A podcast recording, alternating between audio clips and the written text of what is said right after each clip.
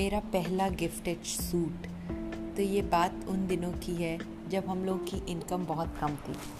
हम दोनों ही बहुत कम पैसा कमाते थे और उस टाइम में उन्होंने मेरे लिए पहली बार एक सूट खरीदा।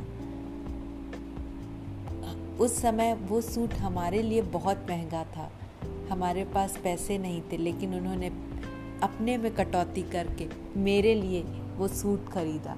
और वो सूट मेरी लाइफ का पहला गिफ्टेड सूट था। उस सूट को मैं आज भी पहनती हूँ। आज भी मैंने संभाल कर रखा है।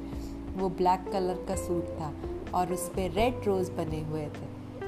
ब्लैक और रेड दोनों ही मेरे फेवरेट कलर हैं और इसीलिए उन्होंने मेरी पसंद का वो सूट ख़रीदा। बस मैंने एक बार बोला कि मुझे वो पसंद है और बिना ये सोचे कि वो महँगा है, वो ले पाएँगे कि नहीं ले पाएँगे, फिर भी उन्होंने मेरे लिए वो सूट ख़रीदा। Thank you so much.